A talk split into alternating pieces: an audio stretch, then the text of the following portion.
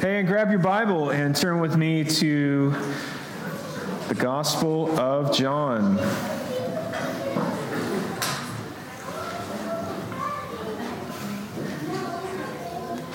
We're going to uh, John 17 today.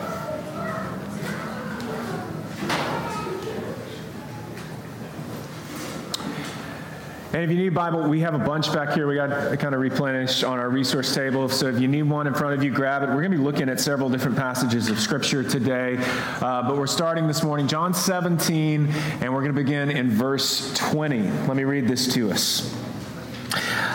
I do not ask for these only, but also for those who will believe in me through their word, that they may all be one, just as you, Father, are in me and I in you, that they also may be in us, so that the world may believe that you have sent me.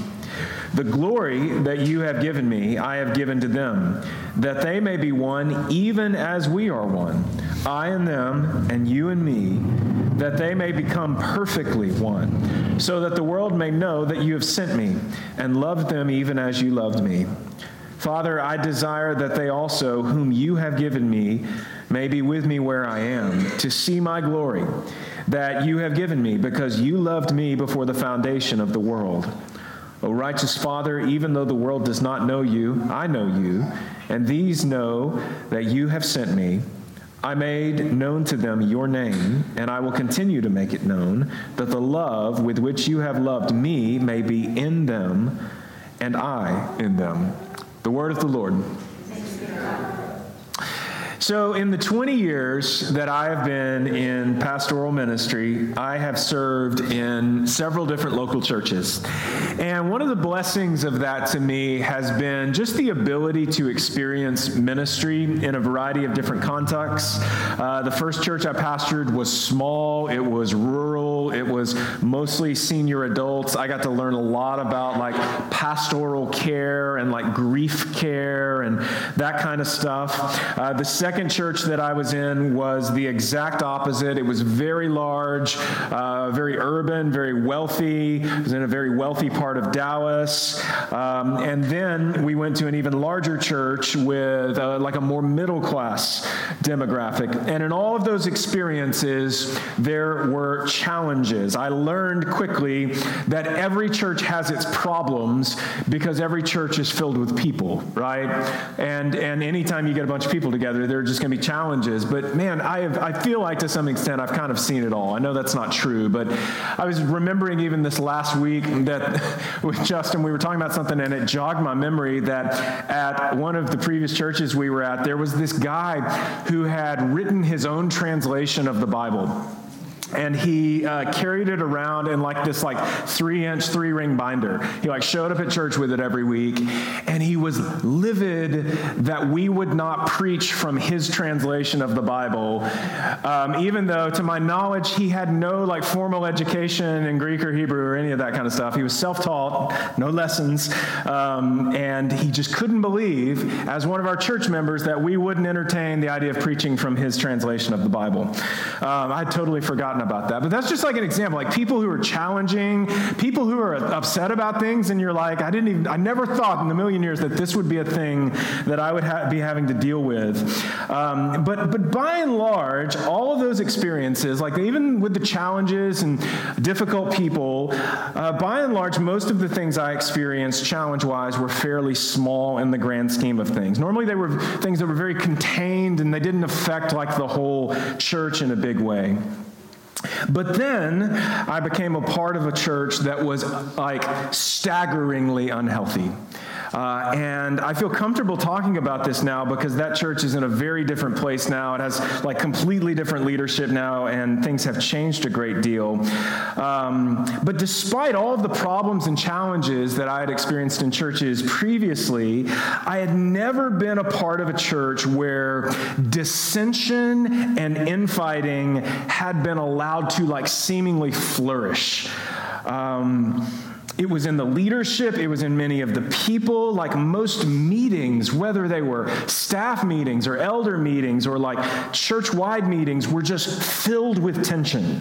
And often that tension would boil over publicly. And while I had certainly seen people disagree over things over the years, I had never seen just like outright fighting in the church or like aggressive arguing in public.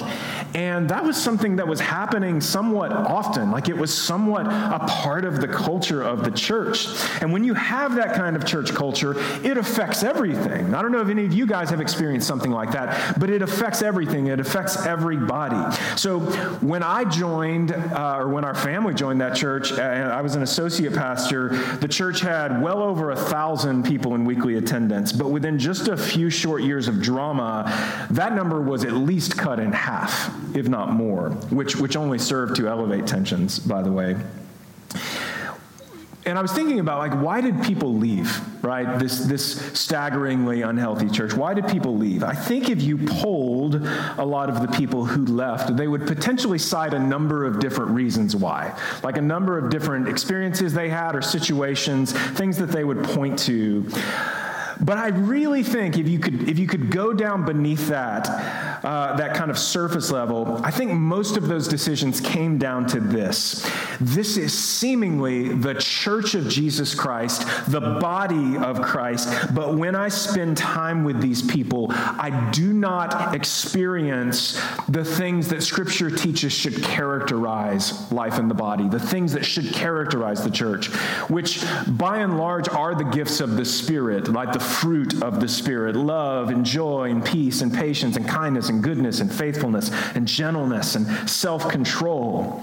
And, and here's the thing I think the greatest apologetic for the validity of the gospel claims we make is how we live our lives. I think the greatest like evidence that the gospel that we say, the gospel that we claim, is actually true for us is how we live our lives. There are few things that are as compelling as a community that not only espouses the gospel, but truly seems to seek to live the gospel, however imperfectly.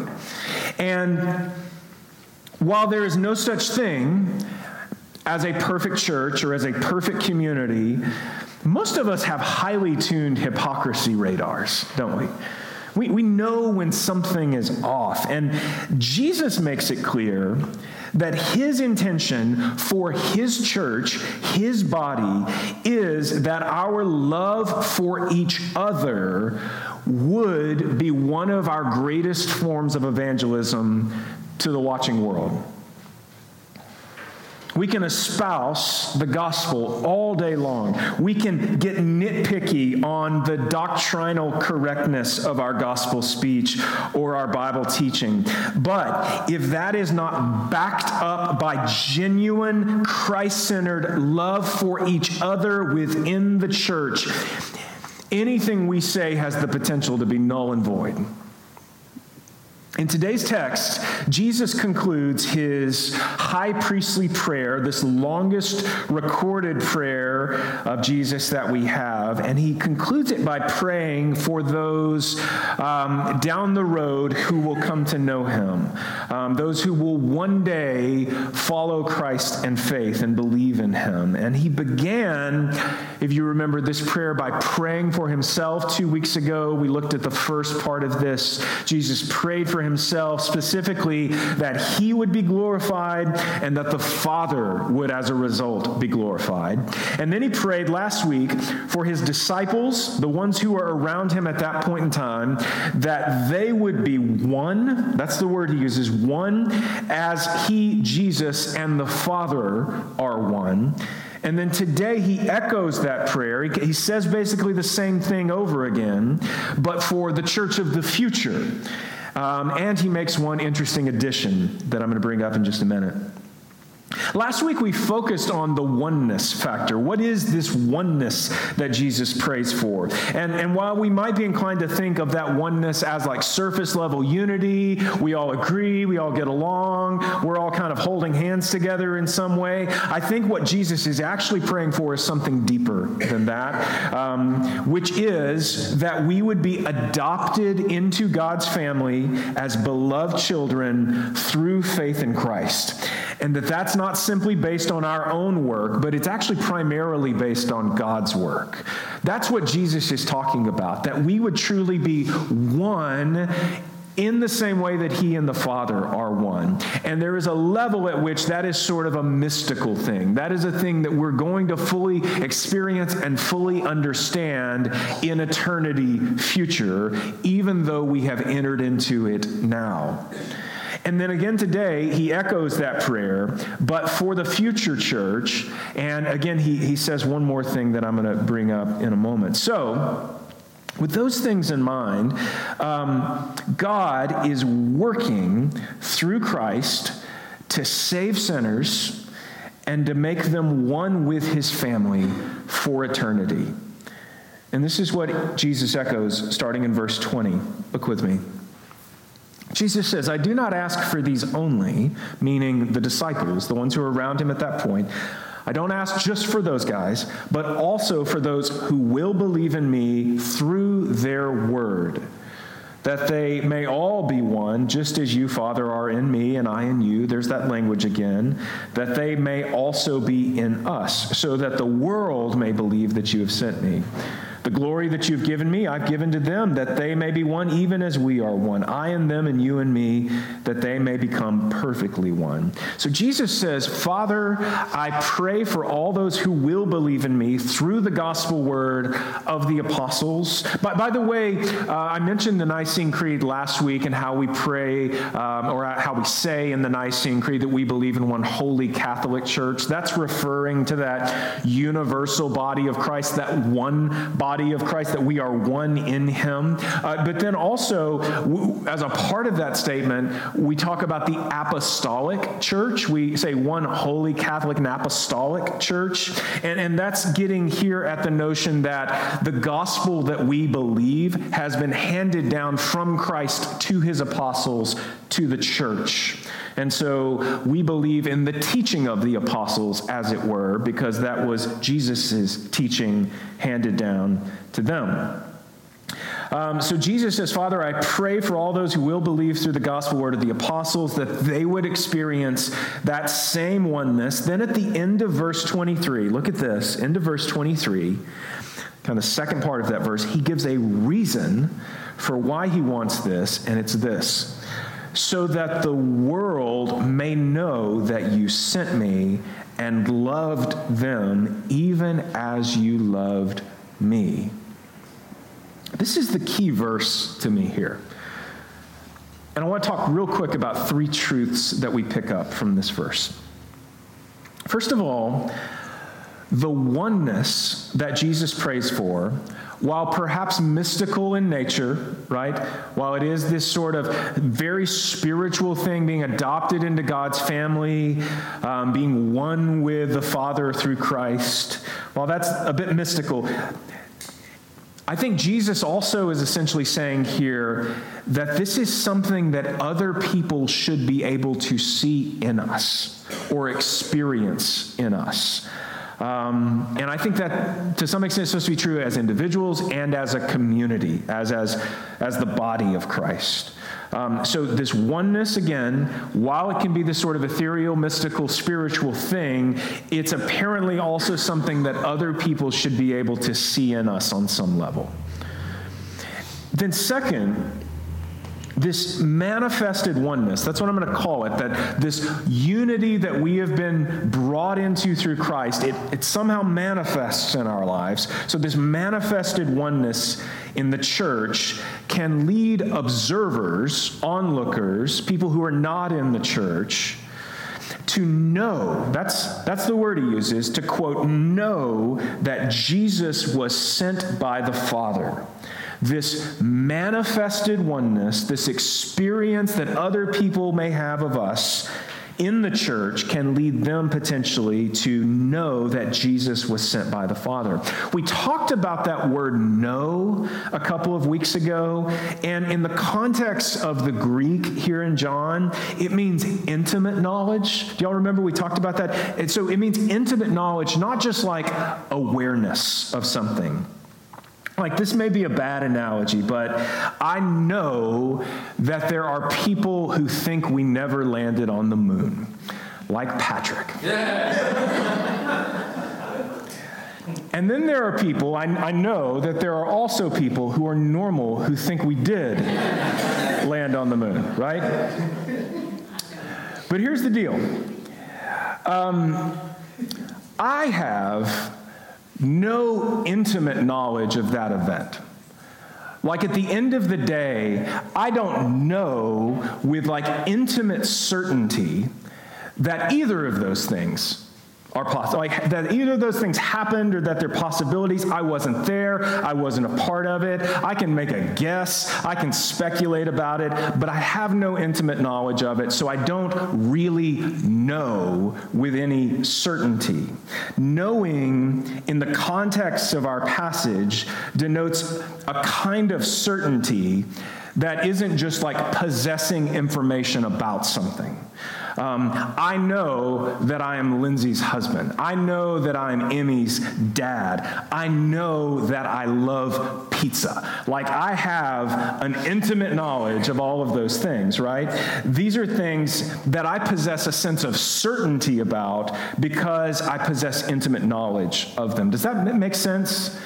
So, our oneness with God through Christ can lead others to an intimate knowledge of the truth of Jesus. That's God working through us. That isn't just something we do or that we accomplish, it is Him working through us. So, third, this isn't just any truth that we're talking here, this knowledge piece, not just knowing any truth. It's the truth, specifically in this passage, that God loves them in the way that God loves the Son. So it's this truth that's being communicated through an outsider's experience of the church that God's love extends to them as well. So, like an even deeper level of intimacy. I don't just come to know that Jesus came and died and rose from the dead. I don't just come to know facts about the story of Jesus, but I come to an even more intimate level of knowledge of the truth that Jesus' incarnation, his life, his death, his resurrection, that that was motivated by love for me and you.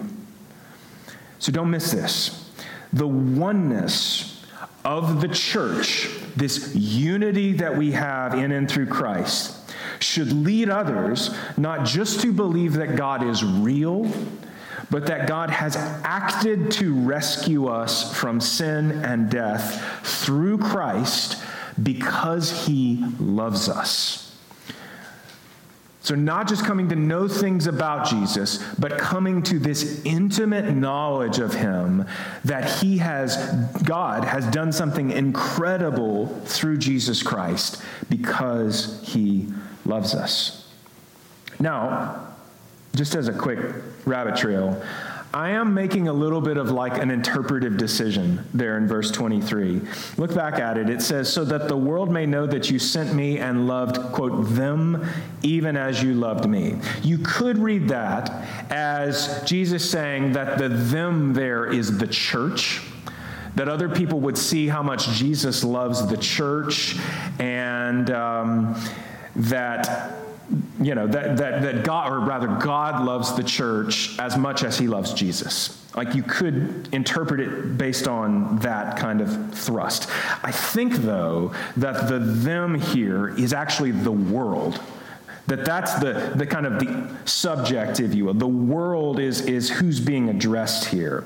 Um, and I'm making that interpretive decision primarily based on John 3.16, where John says pretty much exactly the same thing, right? For God so loved the world.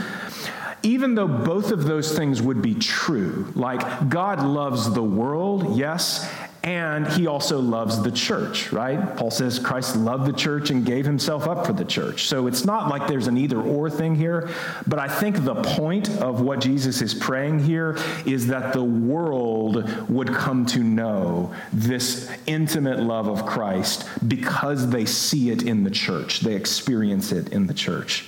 So I hope that makes sense.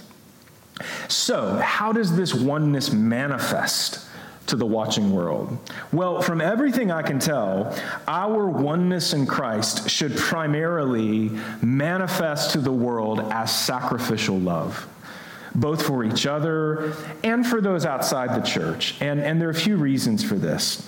Uh, first is that earlier um, in this evening, before Jesus prays this prayer, back in John chapter 13, Jesus, if you remember, they had, they had had the Last Supper. Jesus washes the disciples' feet. And then what he tells them is that he had given them a model to follow. And the model that Jesus was talking about there seems to be a model of sacrificial love that I think they ultimately come to understand fully through the cross itself. But after he washes their feet in chapter 13, here's what he says in verses 34 and 35. He says, A new commandment I give to you that you love one another just as I have loved you. You are also to love one another. By this, all people will know that you are my disciples if you have love for one another. So, Christ is our example of sacrificial love. That Greek word you know is agape this sacrificial love of Christ, his followers are to love each other in the same way that he has loved them. And I think that this is what was made tangible by Jesus washing their feet. Will you humble yourself? Will you set aside your pride so as to serve your brother or sister in Christ? Will you truly love them sacrificially in the way that I have loved you? But, but don't miss what he said there. You are to love one another. He, he doesn't say anything here about the world and, and loving everybody, even though he's not saying you shouldn't do that. He's starting with their love for each other, and then he says, By that, that love you have for each other, by that all people will know that you are my disciples. When they experience the manifestation of your love for each other, which is ultimately rooted in the sacrificial love of Christ, when they see that, when they experience it, then they will come to know that you truly are my disciples. So Christ is our example for sacrificial love. His followers are to love each other in the same way he has loved them. And again, I think the foot washing thing is just a really beautiful picture of what that is all about. Paul, the Apostle Paul, then speaks to this same thing in 1 Corinthians. We read 1 Corinthians just a moment ago. Justin read it for us. Paul talks about this in 1 Corinthians 13, which is often referred to as the love chapter. That's where you get the love is patient, love is kind verse that you hear read at every wedding you've ever been to. But Paul's not talking about romantic love. He's not talking to couples. He's not speaking at a wedding or anything like that. No, he's talking to the church in Corinth that has all kinds of different issues and problems, um, a lot of it rooted in immaturity. But at this particular point in the letter to Corinth, he's speaking about like the different gifts of the Holy Spirit. And here's what he says this is in 1 Corinthians 13, starting at the very beginning. Paul says, If I speak in the tongues of men and of angels, but have not love, I am a noisy gong or a clanging cymbal. And if I have prophetic powers and understand all mysteries and have all knowledge, and if I have all faith so as to remove mountains, but have not love, I am nothing. If I give away all I have, and if I deliver my body up to be burned, but have not love, I gain nothing. So, strong words. He's saying the gifts of the Spirit, uh, including the exercising of faith, the practice of extreme asceticism, right? He says, well, if I sell everything I have, um, the willingness to be martyred for the sake of Christ, give up my body to be burned. Like, I could do all of those things, and yet they would be meaningless if love is not the primary outflow of my life in Christ. He's even going so far there in 1 Corinthians 13 as to be hyperbolic, I think, right? He says, If I speak in the tongues of men and angels but have not love, I'm a noisy, gong, clanging cymbal. If I have prophetic powers and understand all mysteries and have all knowledge and have all faith, like who has that outside of God? No one has all knowledge. No one understands all mysteries. No one has all faith perfectly, right?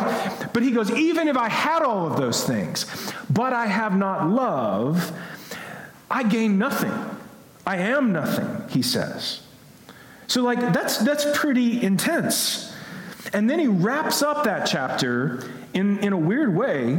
He says in verse 13, like as his conclusion, so now faith, hope, and love abide, they remain, he says, these three, but the greatest of these is love greater than faith? Like, this is the guy who we saw last week said, For by grace you have been saved through faith. Like, so your salvation is wrapped up in faith. But the greatest of these is love? Like, what in the world does he mean? Well, I think this is actually akin to James saying that faith without works is dead. In other words, if you claim great faith, but you are not a person of love, of agape, I don't want to have anything to do with your faith. Because real faith is manifested in sacrificial love. And this teaching permeates Paul's writing.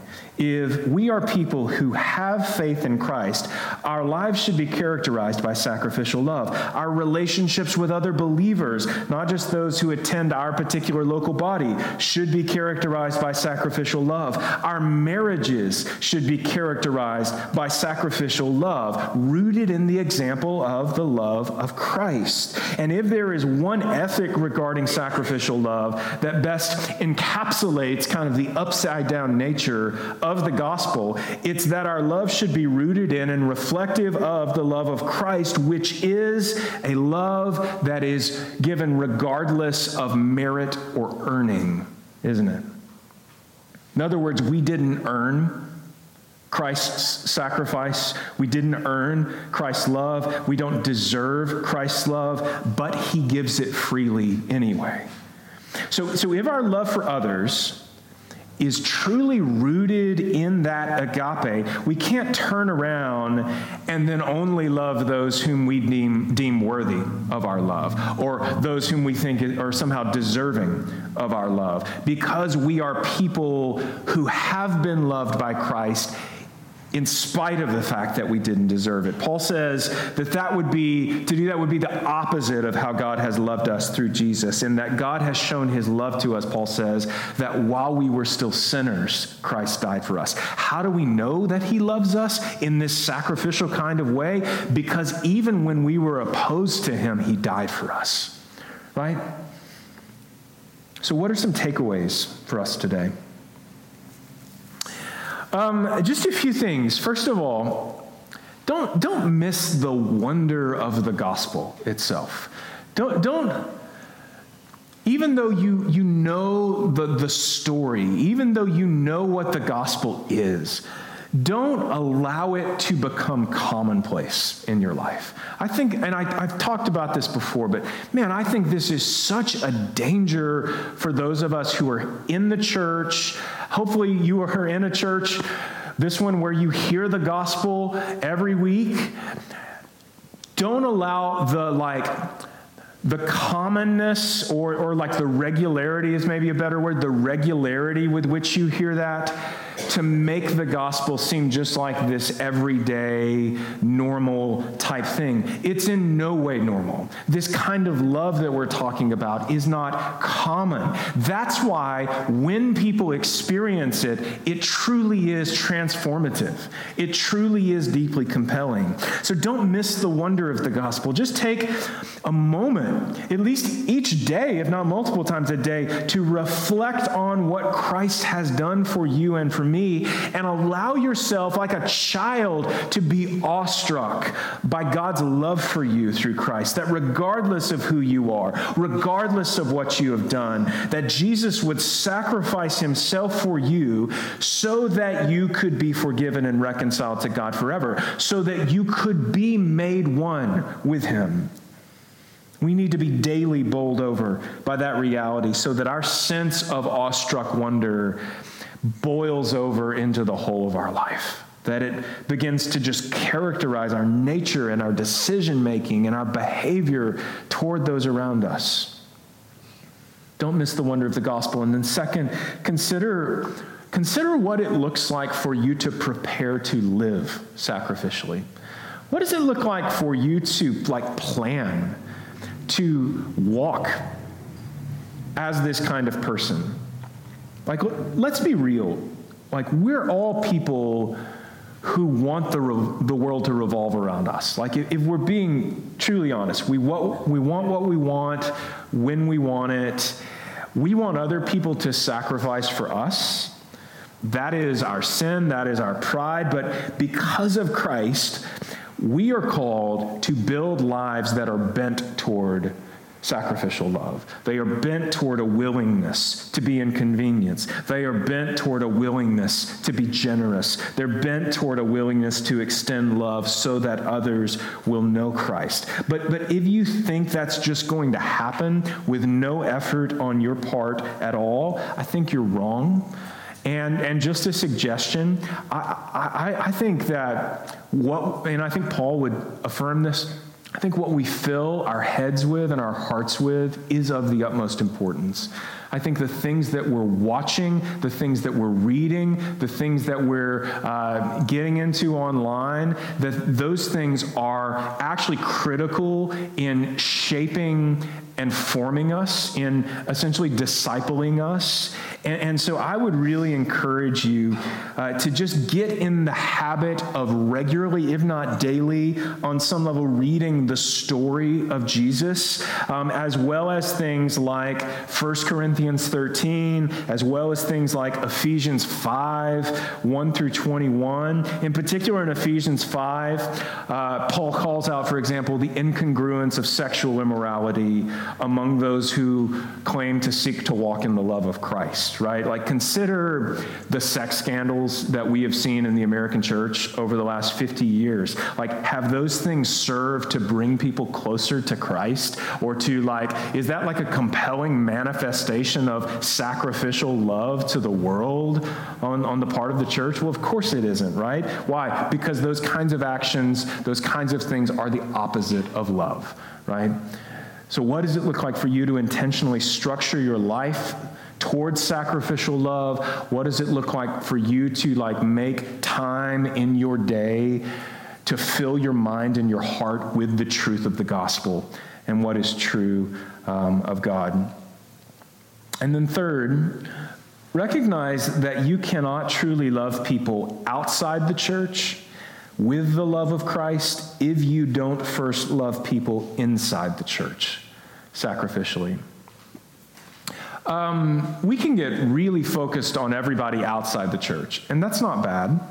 Um, and yet, it seems to be the case here um, that it has to begin, that there's like an order of priority here, that it has to begin with love for each other inside the church, and then we we have to allow that to like flow out from the local body. It seems to be the teaching here, both from Jesus and Paul, that if we aren't loving each other well as disciples of Christ, that we're going to have a hard time truly loving people in this way outside of the church. Why? Because it seems that if we're willing to sacrifice for those outside the church but not those inside the church, then we are not living out the very thing that Jesus commanded to his disciples. Um, which is ultimately that the world would come to know the love of Christ through our love for each other. I do think it can be harder to love people in the church than outside of the church, right? Because we have the messiness of relationships. The closer I am to you, the more I know the real you, and the more you know the real me and the more challenging relationship can be. A few years ago, I was sitting in Starbucks one day, and this guy in snakeskin boots and aviators walked in and handed me a Bible tract and did not say a word to me, and walked around and handed them to other people in Starbucks and walked out the door. And I was just trying to, like, think about that as if I wasn't already a believer. You know, like what if I wasn't a Christian and this this guy had just handed me this this thing?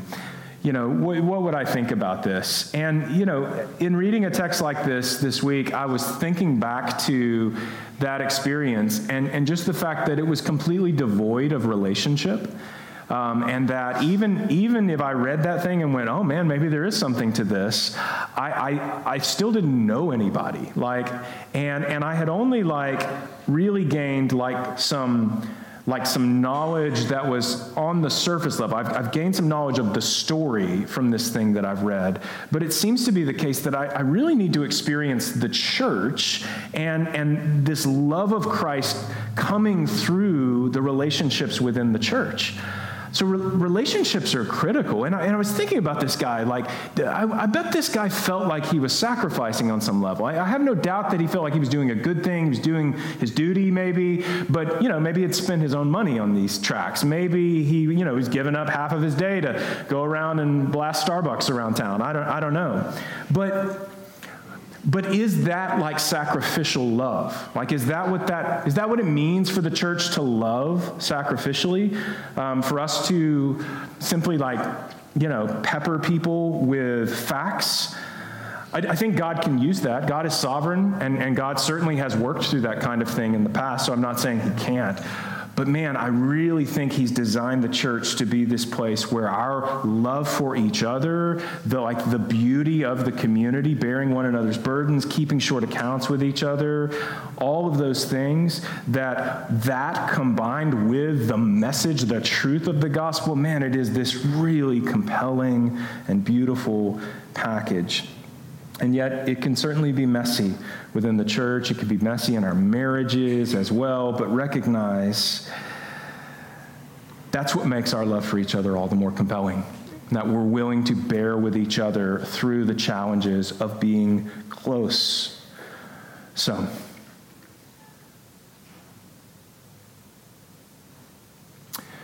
God knows us, doesn't He? Like, He knows what's in our hearts, He knows what's in our minds, He knows our sin, and yet He came for us anyway. He sent Jesus anyway. And Jesus, who knows us, came for us. He, he prays for us. He goes to the cross for us. He sacrifices all so that we might know the love of God so that we might have intimate knowledge of this oneness for which he prays. May God bless the hearing and reading of his word. Let me pray for us. Father, thank you for your grace. Um, and Lord, we do not do this perfectly. We do not love each other perfectly. We don't love others outside the church perfectly. We are deeply in need of you. And yet, Father, I pray that we would be compelled by your example um, that we would be um, filled with a desire um, to love each other in the way that you have loved us. And that through that, God, that you would manifest your love to the world. Um, forgive us uh, when we maybe conclude that our role as individuals or as a community is inconsequential or something. Help us to remember that we are your body and that you have intentionally instituted the church uh, for your glory and for the good of the world. And so, Lord, I pray that we would not take that lightly, that we would recognize that those of us who are in Christ, we have a responsibility to the body that we are a part of, to each other, to love, to sacrifice, um, to bear with each other. And I pray, God, that um, that would not be an arduous chore to us, but rather a joy and also a blessing to us as we experience that from others. And I pray in our own church, Lord, that you would continue to grow that spirit within us. And Father, that others would truly see it within us. That people would be drawn to you through the love we have for each other and through the gospel that we espouse. Um, we thank you and we love you, Jesus. It's in your name we pray. Amen. Please stand.